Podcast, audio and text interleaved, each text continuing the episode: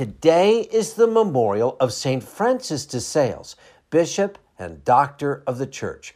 Born in 1567 into a noble family in Switzerland, he was the oldest of six sons and from an early age had a desire to serve the Lord. However, his father wanted him to follow in his footsteps and then go into politics.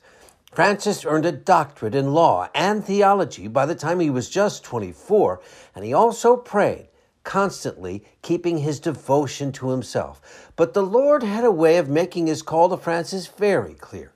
One day, Francis fell from his horse three times, and each time his sword and scabbard dropped to the ground in the shape of a cross.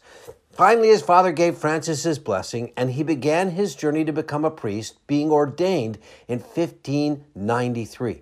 It was the time of the Protestant Reformation, and Francis lived near Calvinist territory. He began an expedition to bring them back to the Catholic Church, traveling the countryside in bitter cold temperatures, writing pamphlets to explain the true Catholic doctrine, and then slipping those under doors.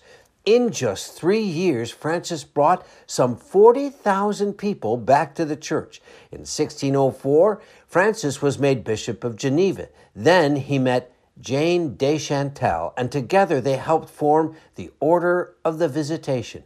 In 1608, he wrote an introduction to the devout life for lay people, advising those busy in the world to enter into the solitude of your own heart. By turning your eyes to God in meditation, your whole soul will be filled with God. Begin all your prayers in the presence of God. Francis believed the truest test of prayer was a person's actions, and that the worst sin was to judge someone or gossip about them.